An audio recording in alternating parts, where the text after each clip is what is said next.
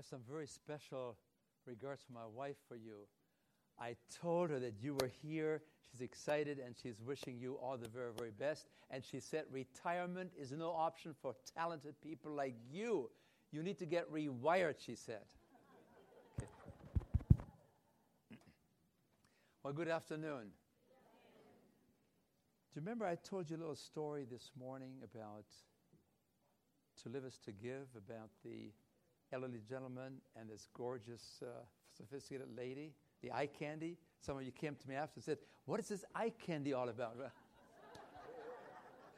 Only men understand this, I think. I want to tell you another short story.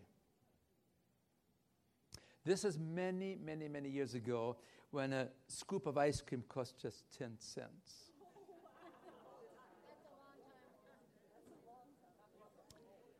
You have this 13 year old. He has been dreaming about going to this brand new ice cream parlor. It was just brand new. They never had anything like this before. And he saved his money and he was going to have those special ice cream scoops with the whipped cream on top. He comes to the ice cream parlor. He settles down. He's pretty excited about it. And then the waitress comes. She's very, very busy. She has a lot of people there, and she appears to be a little bit impatient. And uh, she said, Tell me, what do you need, young man, for, for what do you need to have today? And uh, he says, um, I, uh, I like to have some ice cream with whipped cream. And how many scoops do you want? And he said, um, hmm. He looks into his pocket and he says, What does this cost? Three scoops and some ice cream. It's just 35 cents. He looks at his money, he counts it, he puts it away. Then he says, um, Can you make it two scoops and some whipped cream? He says, Okay, two scoops of ice cream and whipped cream. Yes. And she disappears. She brings the ice cream, two scoops and some whipped cream. He enjoys it. And then he goes back to where he came in, to the cashier, and he pays his 25 cents. He had checked his money very carefully, and he had noticed that he had two dimes and three nickels. That was 35 cents. A scoop would cost how much? 10 cents. Three, he said no, plus whipped cream, that would have been 35 cents. He had 35 cents. He had three dime, two dimes and three nickels. He pays the 25 cents at the cashier and then he leaves. The waitress comes back. She is really rushing around. She cleans the tables, and as she comes to the place where the young boy had sat, she noticed there was some serviette there, there was some paper towelette there, and she takes it away, and there she finds a dime. To give is to live, but you give with integrity. This boy understood integrity. He had been well taught and he practiced what he had learned. The issue in life is to match up precept with practice, concepts with implementation. Otherwise, we lose our integrity. He was a young man of utter integrity.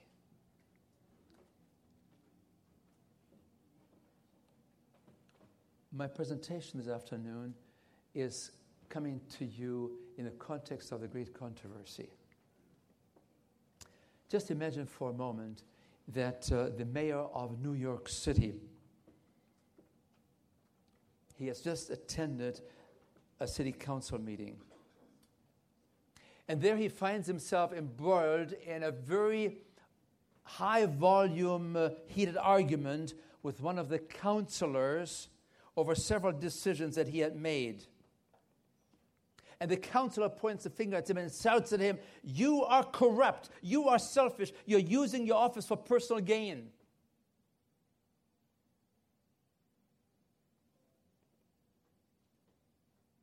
You know that none of this is true. The mayor was a man of integrity. The man was an honest man. He lived by the highest principles. Had never had anything like this on his mind. He only worried about the welfare of the citizens entrusted to him in this big, great city. And the next morning, when he picks up the New York Times, he finds the headlines. And the mayor reads for himself accused of spreading all kinds of things dishonest, corrupt, looking for personal gain selfish. The mayor is shocked. He turns to the governor of New York and he says, I don't really understand. And then they discuss the strategy. Maybe we can bring out the National Guard to surround the person's home, the counselor's home, who has been spreading all these rumors. That's one way to let the counselor know that this is unacceptable.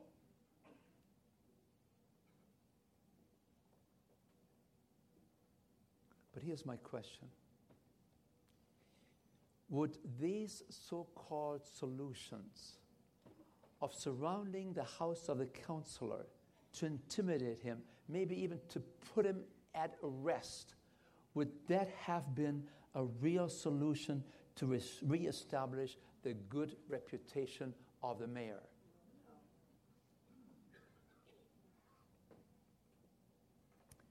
Because if he would have done that, then it would have had it would have spread the name of the good mayor all over the New York Times over the next few days and weeks. There would have been many in depth investigations into the character of this mayor, his home life, and maybe every aspect of his performance as a mayor. Are you with me? Do you see what I'm trying to suggest? By the way, we have too much echo here. If we can change that, please. Of course, this is just an imaginary story, but thousands of years ago, God faced just such a problem. The most honored angel in the universe accused him of being unjust and demanded that he, Lucifer, would be placed in God's place on the throne. The question then is how should God respond to these false accusations? Why didn't he just zap Lucifer and it would all be taken care of the minute he rebelled? But would have that solved anything? Or was it important to let the seeds develop and grow so everybody looking on would see the justice of the God who endured?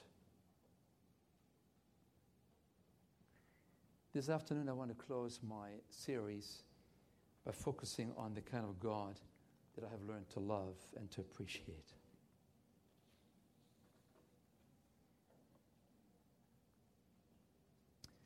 And I want to take you to the New Testament. I want to take you to the uh, book of Luke, Luke 15.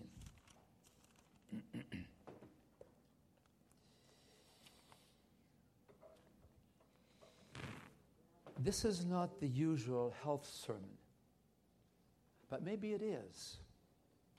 Because my, situ- my suggestion I want to make, my proposal today is that the way you view your CEO makes all the difference of how you relate to the world and to the area where you live and where he helps you. I remember the Los Angeles Kings, uh, a hockey team. Uh, they hadn't produced anything in 25 years. And, uh, you know, I have, uh, as a, uh, a German background, uh, uh, soccer is sort of one of our favorite sports. When the German national team loses, the whole country goes into national depression for a few days. So it's, it's a big thing there. And soccer was not very well, much popular here when I grew up or came later on here to America. And so I took sort of a liking, liking to, to the hockey field. So the LA Kings, the Los Angeles Kings, hadn't produced anything. I would go there once in a while, maybe once every six months. It was just of a very special type of a thing, non productive. And then the Los Angeles Kings got a new CEO, and the very same year they became the Stanley champion. They became the champion in the United States in hockey. And they said, oh, it was just a fluke. The next year they were second and the third year, they did it again. And you begin to understand, oftentimes, whoever is in charge, the CEO sets the expectations, the CEO sets the level of character, the CEO sets the goals that are going to be accomplished. You have sometimes corporations that do very poorly, and suddenly they have a new CEO, and you see something's happening the company is doing very well. Leadership. Could it be that how we view our CEO, our God, that could have a powerful effect of how we implement the special guidelines that He has provided for us? And so that's what I want to talk to you about. I want to talk to you about my God. I want to talk to you about my CEO. I want to talk to you about uh, the prodigal son the prodigal son story. Actually, prodigal means extravagant, wasteful. You all know the story. It's probably the best known parable that Jesus taught. And it's found in Luke 15. Jesus now has come to the end of his ministry. Jesus increasingly is now talking in parables. He knows his time is short and he wants to reach the people and he wants to reach all the people and he uses parables. He tells stories we talked about the idea, didn't we? You can give people a brilliant lecture. Yeah, you can. A scientific lecture about health. And then when you ask them the next day, how was the lecture? Oh, it was very good. Wow, how, how good was it? It was very, very good. And what did you learn? I don't know, it was very good. But you tell people a story and they begin to remember Jesus was the master storyteller. He talked in parables, a literary device that uh, talked about heavenly things in earthly terms. So everybody could understand it. You could have the shepherd in the field that understood the essence of the story. And then you have the theologians, 2,000 years later, they're still mining the depth of Jesus' stories. He was the master storyteller. And so now, Jesus, increasingly, towards the end of his life, three more months to go, talks in parables.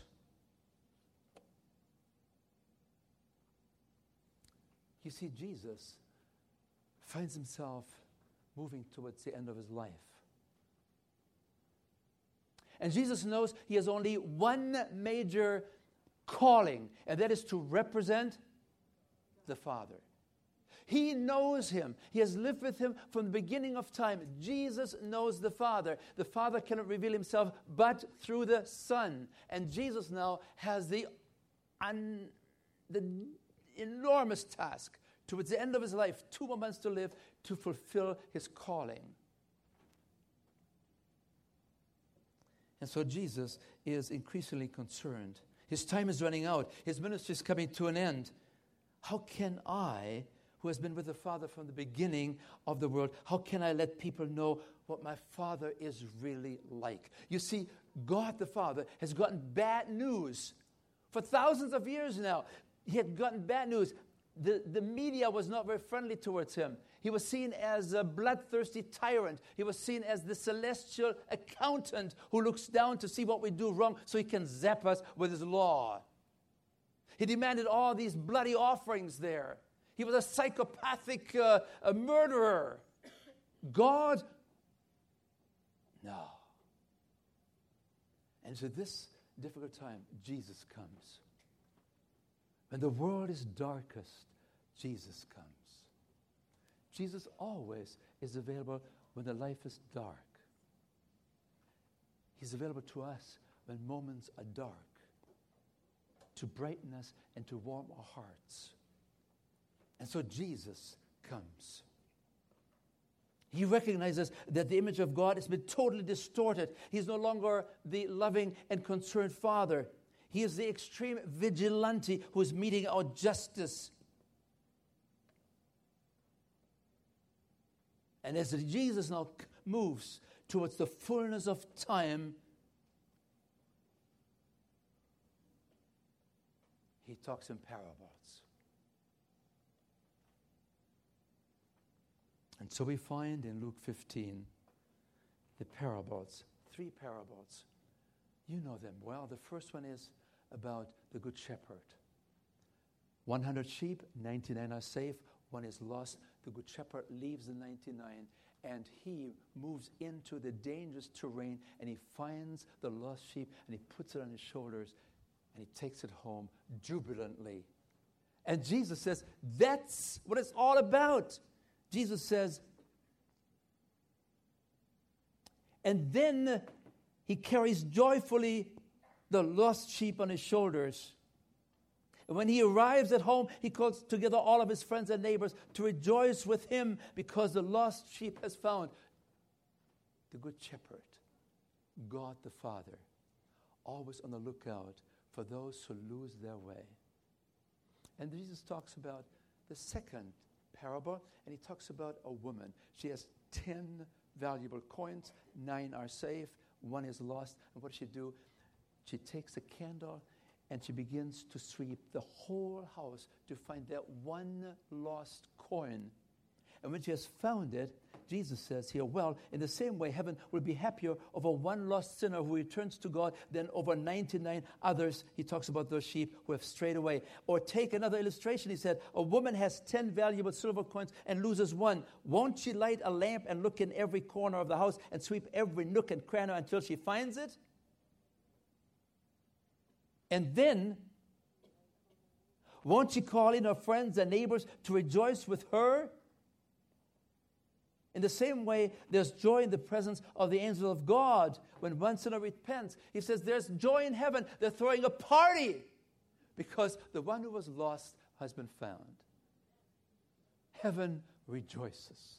They're throwing a party for the one that had lost his way.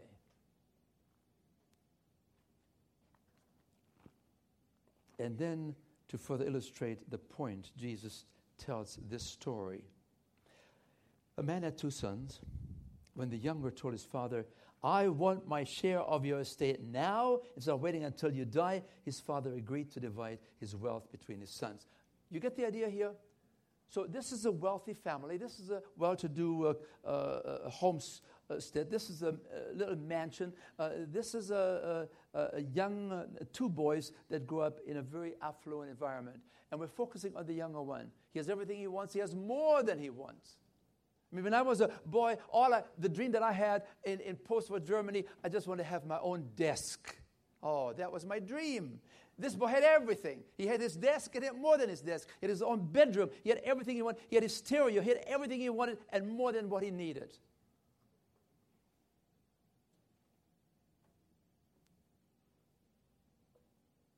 He lives the good life. He's born with a silver spoon in his mouth. He has all the advantages that a young man could only dream of. But he is very, he's very ambivalent.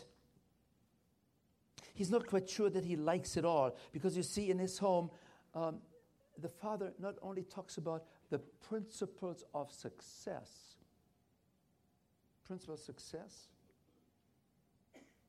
That means if it is going to be, it has to be me. No shirking of responsibility. Young man, if you want to do it, you've got to do it yourself.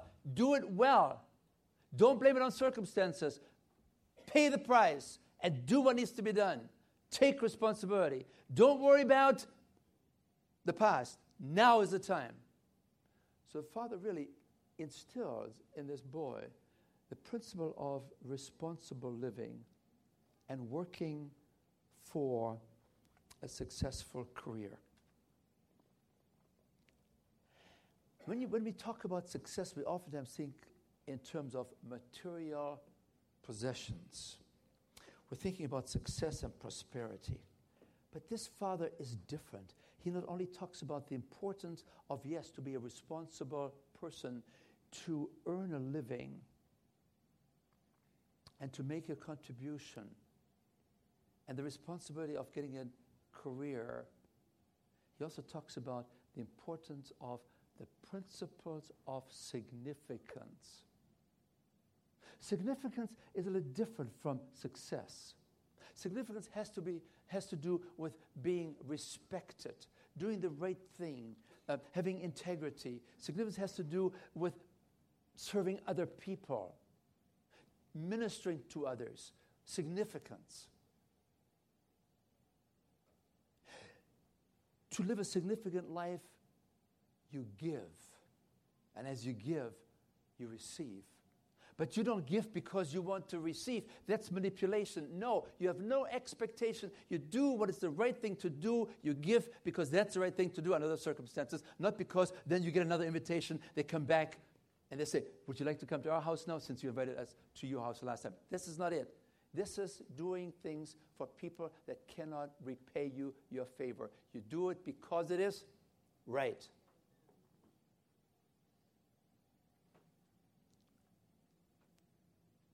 Now, the people in Hollywood, they don't understand this concept of to give us to live. Because when you give and you receive, that's spelled happiness. It comes to you, you never looked for it, you just do the right thing, and all of a sudden, you have this strange warming in your heart. It feels good, it feels right. Happiness, peace, doing the right things.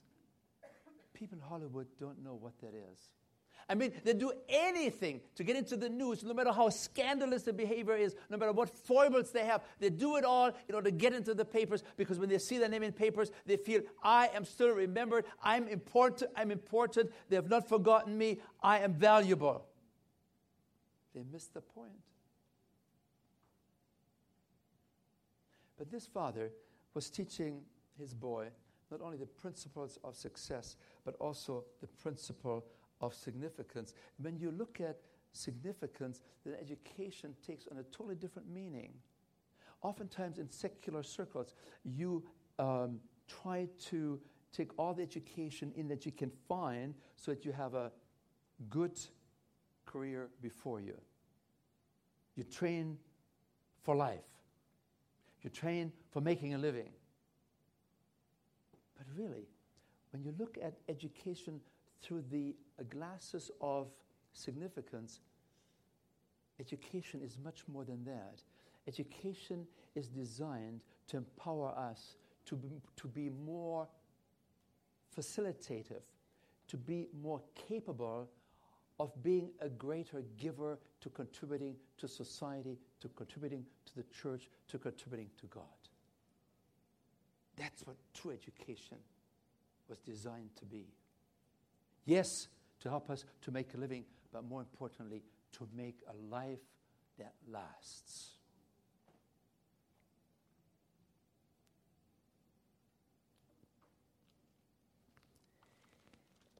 And so, we find this young man confronted by his father, a caring man, with the principles of success, material possessions on one hand, and on the other hand, with the principles of significance. And he becomes increasingly ambivalent about these benefits. As a matter of fact, uh, he begins to call into question the parental teaching. He's at the university, he's 18 years of age. His peers, they all uh, affect his value structure. And he begins to think about this father that is controlling him and is trying to tell him what to do. This father is telling him, Son, nine o'clock is curfew time at our house. Nine o'clock. Nine o'clock, that's when the party starts at the university. Why is my father calling all the shots in my life? Why is it that I have to drive my bicycle to the university? We could have had a BMW Z4. We could afford it. The other kids all have cars. Why do I have to pedal my way to the university? My father is controlling my life. I need to get out of this place. No more mind, no more management, no more control, no more shackles of restraint, freedom and liberty. And every young person has that kind of a call in their hearts. All the great uh, uh, poets uh, the, the, have written about uh, the freedom that young people seek for. And folks, if you have a teenager, don't get too worried about that when they have that same drive to push the limits a little bit. I remember my son. I mean, he comes home one day and he has a mohawk. my son, I said, Lily, our son, a mohawk, and he's blonde, he's dark brown, he's blonde. I said, Lily, we got to call this boy into accountability here. What are we going to do with him? She said, just relax. She's a psychologist in the house. Just relax.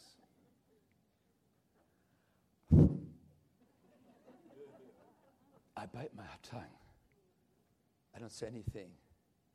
He's expecting something from me, but I don't fall into the trap. Two weeks later, he comes to me and said, Dad, I want to go for a walk with you.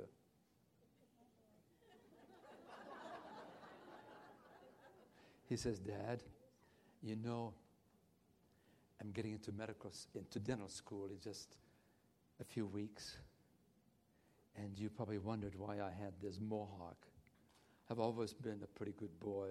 I've always pretty lived up to your image that you have of me and the image that you have in the community. I hope I have not disappointed you. But, Dad, listen, when I get into dental school in just a few weeks. I can never do this then because they'll kick me out. This is Loma Linda. You have to live up to the concepts. We are professional people. Said, Dad, I'm so glad that you allowed me to do it.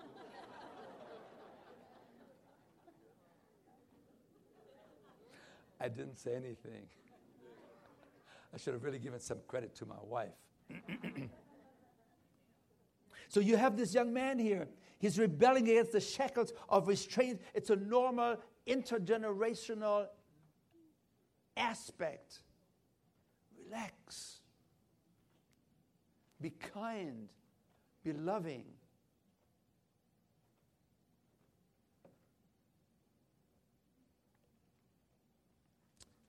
And the more he thinks about the restraints in the Father's house, the more he thinks about the shackles of control the more he becomes resentful about this father. And so he discusses it with his friends at the university. And the more he does this, the more he becomes resentful about the discipline exerted in his father's house. And then, in a moment of anger, in a moment of madness, he storms into the library of his father and he demands, Dad, I want the share of my estate now. I mean, imagine what this boy is asking for. He's saying, Dad, you're in my way. Get out of my way. Give me what I want so I can live my life the way I want to live it. I have no respect for you anymore. The father is hurt, obviously. But the father has seen the trend. He has seen the headstrongness of this boy evolving as he interacts more and more in a secular environment with his peers. And the father, deep in his heart, knows that sometimes you have to let go and let a young person find out for themselves what life is really all about because life is a powerful teacher. And life takes us over the same roads over again and over again and over again until we finally learn the lesson. Isn't that what happens? all the things that we have talked about this week, you, know, you have known most of these things before because you have had some wonderful um, uh, health uh, uh, teachers here at camp, haven't you, in the last few years? But maybe it's time now to put the hammer down and say, We've heard it often enough. I could have made some of these changes two, three, four years ago, and I didn't. And now I'm on medication. Now I'm a diabetic. Now my weight has gone up. Now my marriage is kind of uh, uncertain. Life takes us over the roads over and over and over again until we learn the lessons that we need to learn. And so the father, seeing the headstrongness of this young man, with a heavy heart, he calls in his attorney, his estate planners, and he said, I want to sign the papers. They prepare the papers. And the father could have done something totally differently. When this young man stormed into the library of his father and said, Dad, I want it now, the father could have said, Well, nice trial, sonny. First, I have to go, then mother has to go, then your older brother has to go, and then what is left may come to you. That was Jewish law. But the father was a wise man. He understood.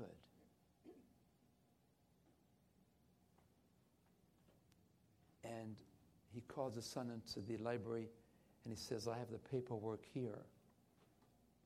But I really want to appeal to you one more time. You may not really fully understand what life is like. Life is a tough teacher. You may have some very romantic notions. Once you got that money in your pocket, then everything is going to be okay and you can do whatever you want to do and you have freedom.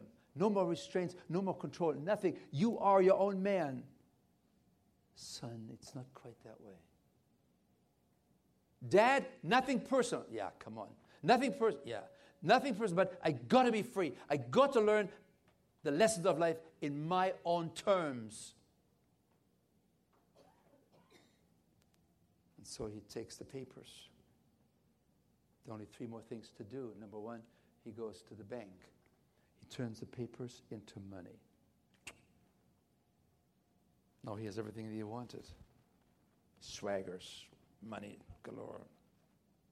One more thing to do he needs to go to the DMV, he needs to get the uh, driver's license. So he takes the driver's test, he passes it. There's one more thing to do. He has to go to the BMW dealership and he sees that beautifully blue minted sports coupe, the Z4. That's what I want. Now he has what he wants. He got the money, he has the car, and he has girls galore. He has friends galore. You never are short of friends when you have money and you spend it. Now, these are not real friends, these are parasites. These are opportunistic people. They just come around to you. They know where the honey is, and the bees come.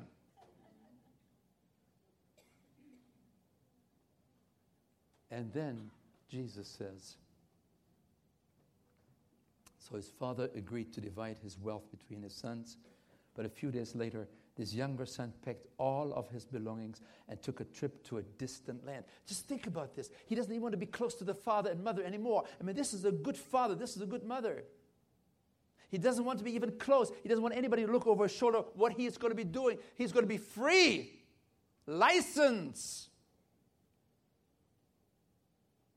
And he packs his belongings and he's gone as far away from the parental house as he can get.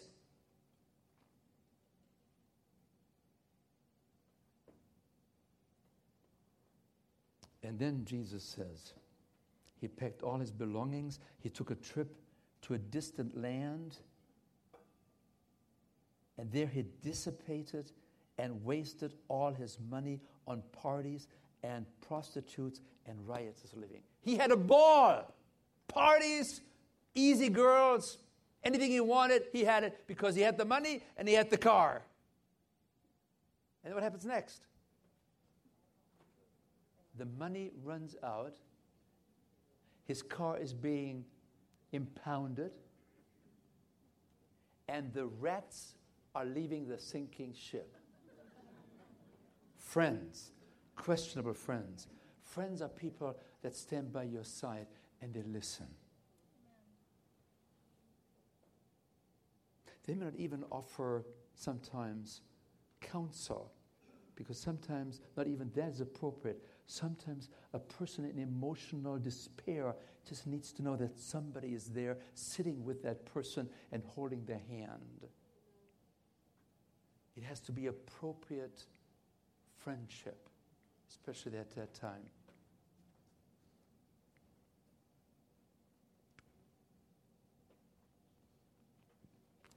And now he's penniless.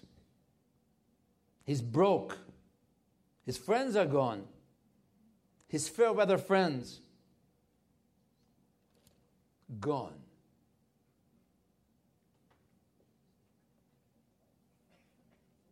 And he is broke and he is broken. The party is over. He is destitute. He is despairing. And what once was a moment of madness when he stormed into the Father's library now turns into a period of deep sadness. From mad to sad. And then the Bible says, about the time his money was gone, a great famine swept over the land, and he began to starve. He persuaded the local farmer to hire him to feed his pigs. Now, do you see what's happening here? You have now an economic depression hitting the country. There's no stimulus package coming from the government. Respectable jobs are very difficult to find. And he uh, eventually signs on with one of the local farmers. This is not a Jewish farmer. This farmer takes care of pigs. Jesus is using the pig here to signify how deep this young Jewish boy has fallen. I mean, in the Jewish thinking, you would not even want to be seen in the shadow of a pig as a Jewish boy. It was the ultimate insult.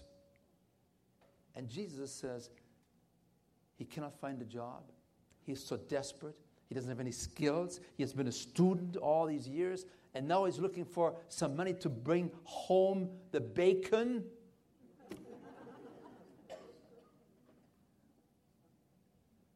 And he signs on with the non Jewish farmer. Just think of it. The most despicable of all animals in the Jewish theological thinking, the pig. He's taking care of pigs. The ultimate insult to this once arrogant hulk of a young man. Dad, I want it now. Taking care of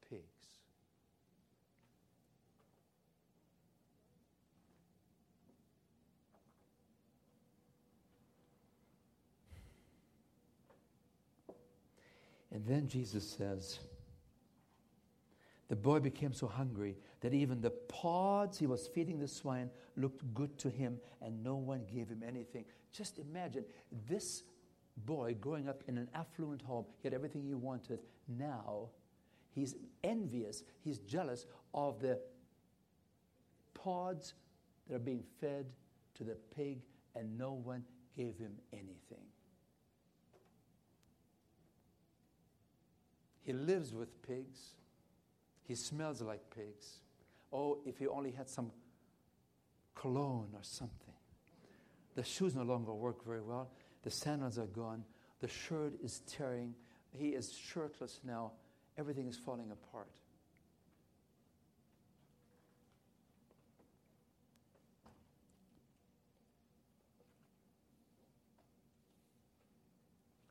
This is what happens to people that only know themselves and are committed to self serving. To live is to. There's a difference between life that makes you better and life that makes you bitter. One letter difference, what is it? The letter I. If it's self centered, then you open the door for resentment and for your rights, and you become bitter and you expect everything to turn around you. You are in the center of the universe.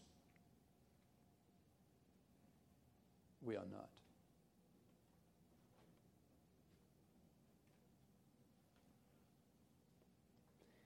This reminds me of another story. Another young man, 18 years of age, he has um, a high volume discussion with his father and mother. And he says, Dad, Mom, I need to get out. I can't take it any longer. You are controlling me. There's too much restraint here. I need to be free.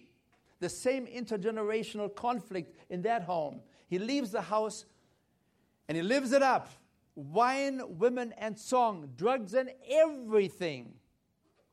But before he leaves the house, the father says to him, Look, son, I don't think you understand what life is all about. But if that's what you want to do, you want to learn the principle of life on your own, we let you go. But we want you to know there's a key underneath the doormat at the rear end of the house.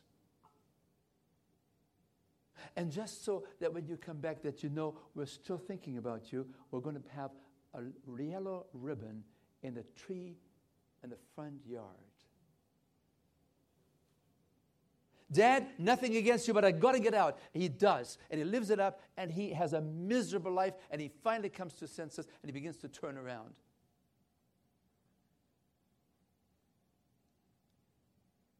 Comes around the bend in the road. He looks for that one yellow ribbon in the tree in the front yard. And the whole tree is filled with yellow ribbons. And he knows he is accepted, he is still loved. And he moves to the back door, and underneath the mat, there's the key. He opens the door, and there is his father and mother, Billy Graham, and his wife, welcoming their son, Franklin, who then recently took over the uh, evangelistic leadership of the Billy Graham programs. Franklin Graham.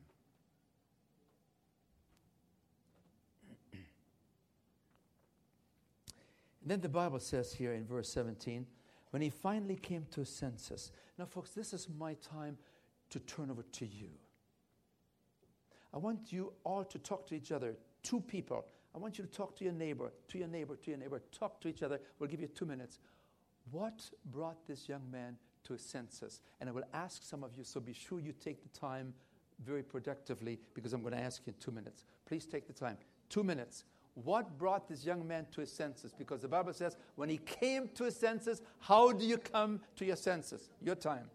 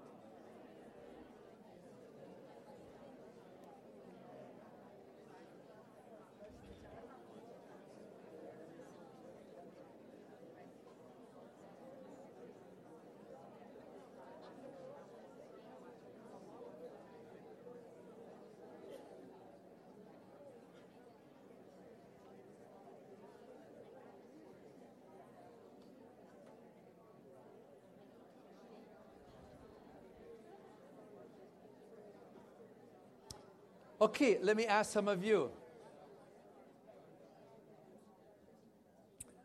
What thoughts have you had?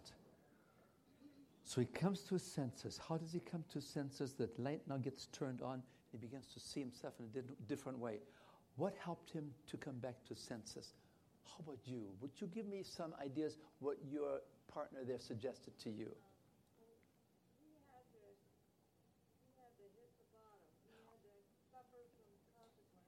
Okay, so he hit bottom. He began to realize that he was suffering the consequences of his actions. A sense of awakening of responsibility comes into his life. How about the gentleman there? Yes. What did the person next to you suggest to you? How did he come to his senses?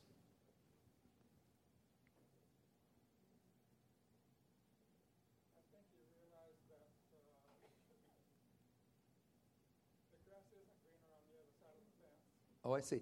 Uh, the answer here is he began to realize that the grass was not greener on the other side of the fence. Okay, that's good. Okay, what else happened? Yes, back there. I beg your pardon? Oh.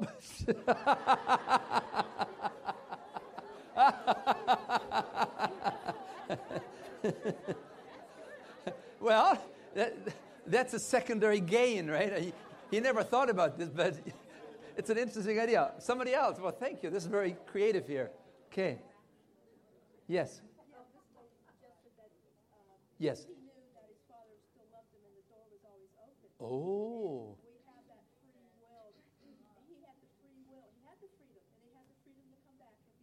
Yeah. He remembered the Father's love. He remembered a good home life. He remembered that the door was probably still open, even though he had messed up. Is that what you're saying? Yes. Yeah. Yes. So he remembers the goodness of the Father. It was imprinted on his brain as a boy, right? Reliable, trustworthy, loving. Yes. I believe it was hunger, but not just a physical hunger, oh. but a oh. spiritual hunger that could not be fed with the money, the girlfriends, the, the friends, and the riotous living. Very good. Some very good answers. Again, summarize that in two, word, two words. Hunger. Hunger, not only for the bread, the food, but for the spiritual bread, right? Hunger for being accepted and being loved. To fill that big hole inside, right? Very good. One more. Yes, the gentleman back there. He gave up on himself and mm. he had to turn to somebody else. Mm. He recognized he couldn't do it himself he anymore. couldn't do it by himself. He had to reach out. Well, I'm sure there, there are many, many reasons. I think he probably remembered being in the pig's pen there, he probably remembered the comfort of his home. He probably remembered the many servants there, and they all were fed very, very well. And here he is starving and he has nothing. I think he was concerned about his existentialistic concerns. Didn't have a roof over his head, didn't have any clothing properly anymore. He smelled like a pig, he lived like a pig. It was terrible. Existentialistic awareness creeps in. But I think there was much, much more there. And I think you pointed that out very, very well. Uh, and that is that he probably remembered the love of his father and mother. He began to think about he was not such a bad man, and he was a counselor in, in the city council. He was respected. My father was a good man. He t- tried to teach me the principles of success. He didn't, want me to, he didn't want me to be a slouch. He wanted me to stand tall and take good care of myself and my family someday. He taught me the principles of significance, of how to be a person that is giving rather than looking always for number one. He taught us the concept of happiness. Happiness comes to you because you never look for happiness. You cannot seek after happiness. The moment you do, it evaporates. You can only do the right things, the happy things, the good things, the things of integrity, just like the little boy in the story with the ice cream. And then all of a sudden, a strange warmth, as Wesley used to say, fills you. Happiness. He thought about his mother. Yeah, my mother, she was a good woman. She was the head of the library there. And every night she would read me and my, my, my brother uh, some of the Uncle Arthur's bedtime stories. She read the Bible stories to us. You know, my wife, regardless of how busy she would be, at 9 o'clock or around that time, she would always spend 15 minutes with Byron and 15 minutes with Carmen every day. It was part of her religion, it was part of her way of life. My daughter is doing the same thing. She was doing it when the kids were just two years of age. And I said, Carmen, you're wasting your time. They don't understand. You're overloading their neural circuits. Uh, don't do it. And she said, Dad, you don't understand. I'm the developmental psycho- psychologist.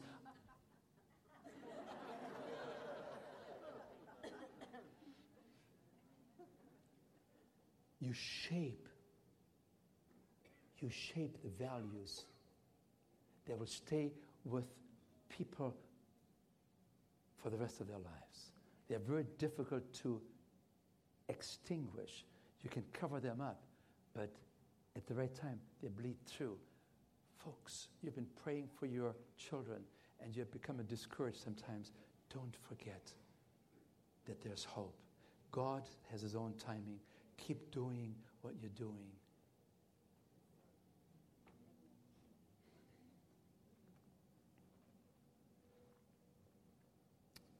As miserable as he was, this young man finds hope in the conviction of his father's love.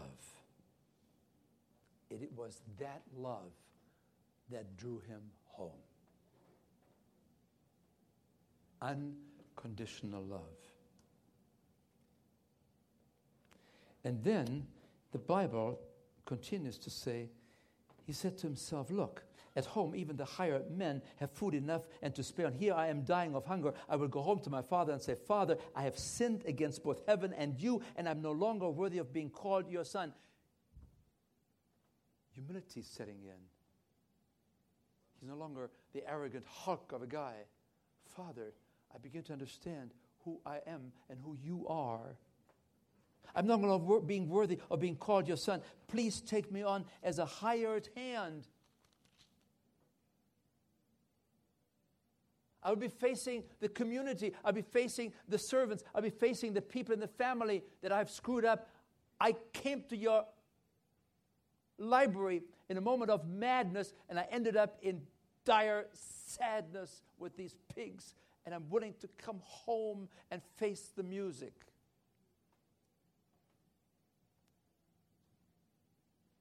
And then the Bible says, so he got. Three words. He got up. What are the three words? He got up. You know, you can do all kinds of dream building. Oh, some of these days I'm going to do something about my health. Someday I'm going to make some changes. Sometimes, maybe, like this lady suggested, maybe we do some fasting or so. There are some very interesting ideas that are coming into the scientific literature. Uh, uh, maybe someday, and you begin to talk about this to yourself and say, maybe someday I will. Yeah and nothing happens. It all evaporates. You promised your wife for months, I'd clean the garage. and now it's years. The garage is so full you can't get anything else into it anymore. I mean, I'm always amazed coming from Europe. In Europe, the most valuable thing, a car next to the house, uh, we, as, as far as material things go, we place into the garage. Here in America, you put the garage outside and you put the junk into the garage. What are we thinking?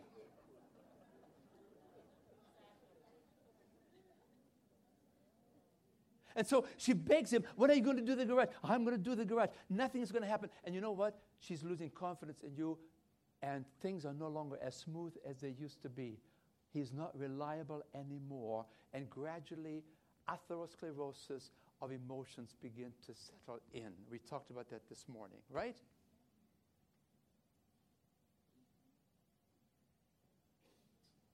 Unless you make a plan, nothing is going to work. As a man that made a commitment to clean out that garage, you have to look at your calendar and say, When will I be at home? When can I do it? And you put it in your calendar. And this time you put down, I need at least four Sundays now to clean this garage. It's so loaded up with all kinds of junk. I need four Sundays. And you put it down Sunday from 8 to 8, I'm going to work in the garage. Next Sunday, I'm going to work from 8 to 8 and take care of the garage. The next Sunday,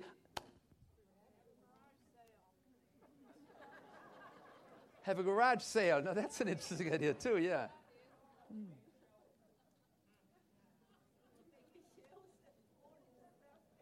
Now, just in case that you ladies feel that I'm just zeroing in on the men, you know, in California, it's quite often the case that the women take down the Christmas lights. Now, maybe you don't do that here, but that's what we do out there. You know, I traveled through Loma Linda, and in many, many homes, the Christmas lights are still up there and now you, you, your husband says, When are you going to take those Christmas lights down? You know, the real thing he should do is say, Honey, when can I help you in getting the lights down? And she would say, Well, just you, you just do it.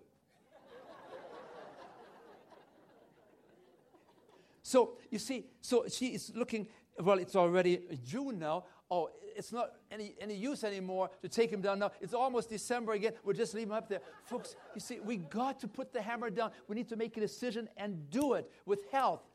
You know, you know that these arteries are clogging up with the kind of diet that we have slipped into in our society, even our Adventist society. You know that you want to do something about those potlucks, but you don't want to disturb anyone. And so, why don't you just make a plan and find two or three friends and say, you know, how could we do this in a nice way? No, don't take all the stuff out that you know shouldn't be there. No, that's too radical. But begin to make changes gradually.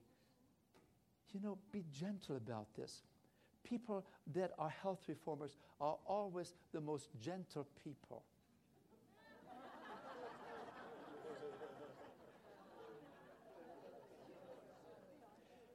If they are not, they forfeit the office of being the director of health services.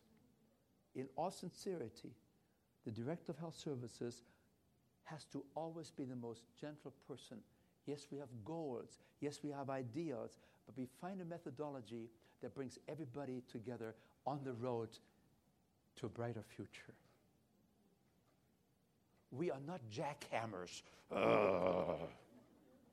That's why so many pastors, they're actually afraid when somebody talks about health. Say, no, I don't want anybody to talk about health because it splits the church. Because I have some of these. Remember, health reformers are always the most gentle people. In the CHIP program, our facilitators, we tell our facilitators, you tell the people that are graduating, unless they are gentle, they forfeit to call themselves CHIP graduates. Our biggest worry in the CHIP program is that the people get so excited about the health message when they see those beating hearts that I showed you there and the arteries that are plugging up there and they pull out the atherosclerotic plaque. They get so excited about it, they tell all their friends, and then when they want to invite the friends to come to the CHIP program, they have no friends left.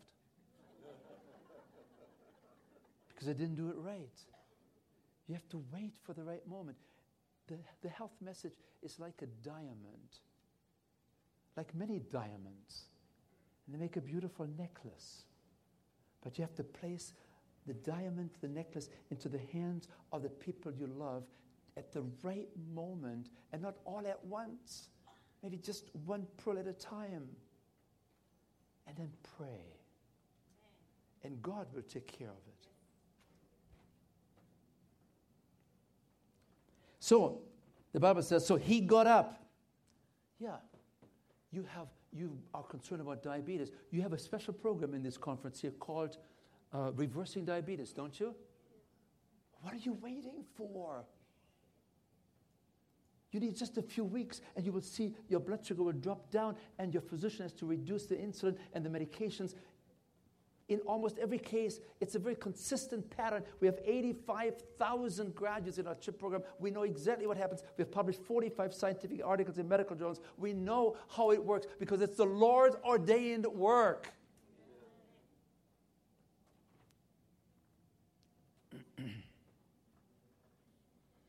so he got up. He got up because he had his back against the wall. You know, sometimes God allows us to become defrocked. We have to become humbled. We become shirtless. Sometimes we have to be without everything that was important to us, which made us so self sufficient and arrogant, so that we may now see the beauty and the true meaning of life and to see the Savior waiting for us.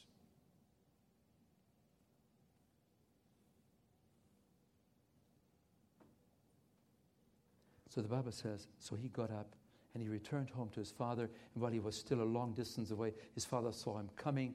his heart pounding, and was filled with loving pity, and he ran and embraced him and kissed him. Do you see what's happening here? Jesus talks about this father, the father that was so hurt by the young man says, I want it now. You're in my way. Get out of my way. The father, his heart is still beating for that son. And he sees the son and he's on the terrace. And he's a, a Jewish man was not really allowed in their culture to get off the terrace and to run towards someone. That was not very dignified. He would do it in a very dignified manner. He forgets all about the cultural norms. He only sees that boy because, you see, he has been looking for this boy day after day. And every day he would ask the servants, please bring me the binoculars. And every day he scans the horizon. Every day has done this for weeks, for months, for years. Now he has become, the old man has become an old man. He has now arthritis in his knees. He can hardly walk. He's legally blind. The cataracts have taken over.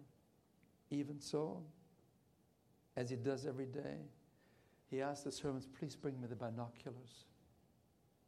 And they put him in the chair, they lift him on the porch, and he scans the horizon. Poor old man. You probably have Alzheimer's now. Sir, you're blind. What do you want binoculars for? And you just don't understand unless you're a father or a mother it's not about the 2020 vision of the eyes, it's about the 2020 vision of the heart. That father will always be seeing that boy, regardless how, how blind he is. And he takes the binoculars and he sees the bundle of a pitiable bit of humanity coming around the bend in the road.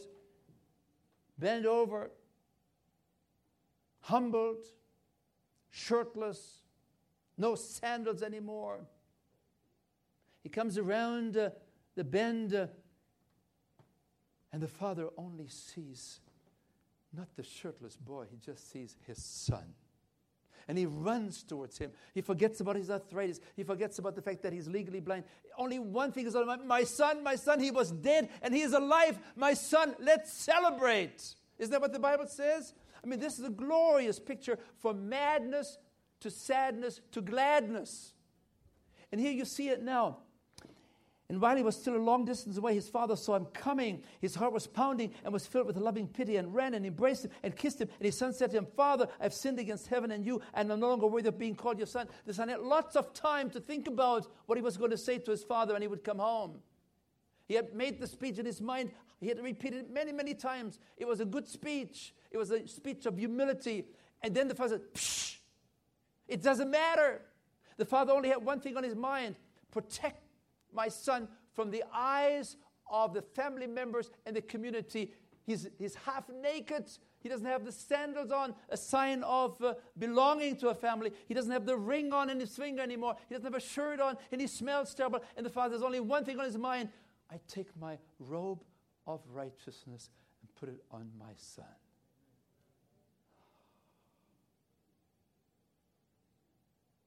Jesus.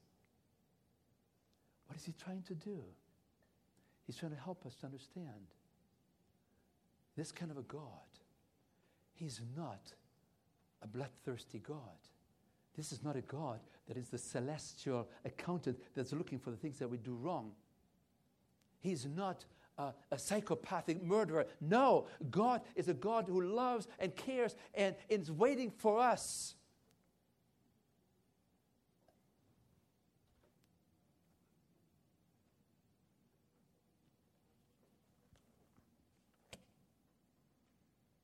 But his father said to his employees, Quickly, bring the finest robe in the house and put it on him, and a jeweled ring for his finger, and give him some shoes, all signs that he was still belonging to the family. He was not disowned as he deserved. He had wasted the money that the father had given him. And the father said, No, you are reinstated. The father responded to the riotous living of his son with riotous loving. That's God. That's my CEO. And I do whatever I can to follow through on some of the guidelines that He helps me to understand. It's no longer about, well, but I like to taste my M and M's, and I'm going to have them until I die. I die for them. It doesn't. Yeah, you do. and all the other things too. No. Your soft, your heart has been softened. You're no longer the redneck.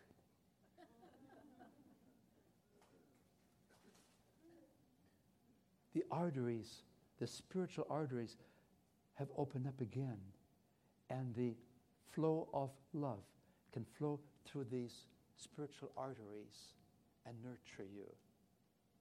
And imperceptibly, you become a new person as you nurture this newfound peace in your heart day after day with morning and evening devotions. And your life becomes transformed. You become a nicer person. You treat your spouse in a totally different manner than you have for the last 45 years. The edges have become roughened. Go to marriage encounter if they still have it. And then they give you an assignment. Why did you fall in love with this man? What were some of the things that you enjoyed? Oh, I forgot about those. Yeah, that's what it used to be. And then there have been disappointments. There have been a breaking of trust. And yet, the call comes to us as I extended to you this morning forgiveness. You can't do anything that is so bad that you cannot forgive if you're imbued by the Spirit of God. Oh, you say, but I can't forget. I understand. But you don't have to nurture it. And you will gradually forget more and more. It becomes extinct. It is gone from your mind. It flashes in once in a while, but you say, Lord, that's gone. He's my spouse. We all make mistakes. I want to close. Oh, I love this story. And then the Bible says, so he put the jeweled ring on his finger. He gave him shoes. He gave him the finest robe uh, that he had. And then he killed the calf. We have in the fattening. But he said, Kill the calf. We're going to have a celebration. Now, I think the Bible should be rewritten here. This should be a standard deal format here. Uh, but it's celebration time. With a fatted calf. Yeah. I don't really understand this, but it's okay. Let's acknowledge it. It's the Bible. It says it right there. From, from madness to sadness to gladness.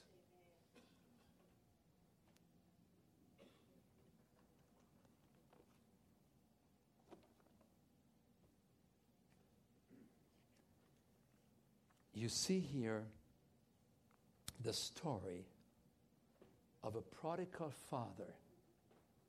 The title is wrong. The title says The Prodigal Son. No. It's a story of a wasteful father.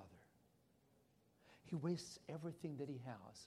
He responds to the riotous living of his son with riotous loving.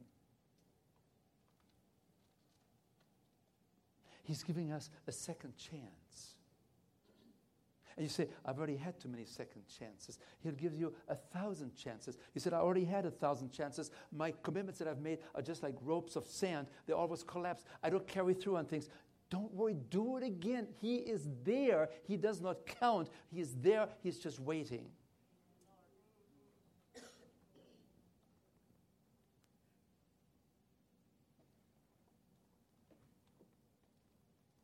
Met him on the plane. He was a young man, tattoos all over him. I don't like tattoos personally, but somehow some of these young people like those things. And how do you get engaged with a person next to you when you have a five hour flight? Do you just sit there? or do you begin to say, hey, wow, you have some very interesting tattoos? now, tell me, and there's some unusual colors. Uh, uh, is it very painful? Um, what does it take? How long did it take to get all these tattoos on you? I've never seen tattoos like this. the best. I got the best tattoos. what does it cost? And before I know it, the plane lands, and I've become sort of a mini expert in tattoos. But before he gets off the plane, I said to him, Now tell me, um, these tattoos, can you, can you erase them? He said, It's very difficult, it's very painful, it could lead to infections. Basically, what you have, you have. I said, So uh, I see you have a lady's name on there, a girl's name. Is that your wife? No. Oh, it's your girlfriend? Used to be.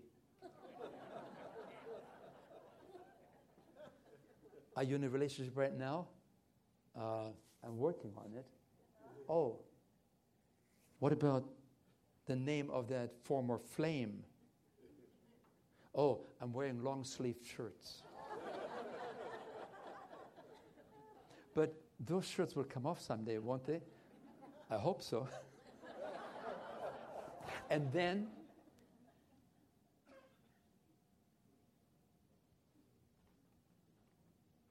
the Bible says in the Living Bible, paraphrased, I have tattooed your name in the palms of my hands.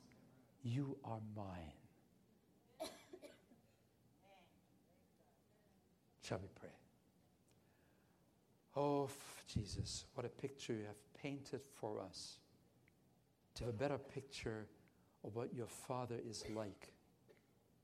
Help us to fall in love with this image of God. Let the Holy Spirit shine into our hearts to bring us into harmony and into fellowship and friendship with you on a daily basis. And then when we fall by the wayside, that remind us that you're always there and you'll pick us up. Your name is trustworthy, and our name is engraved, tattooed in the palms of Jesus' hands. Amen.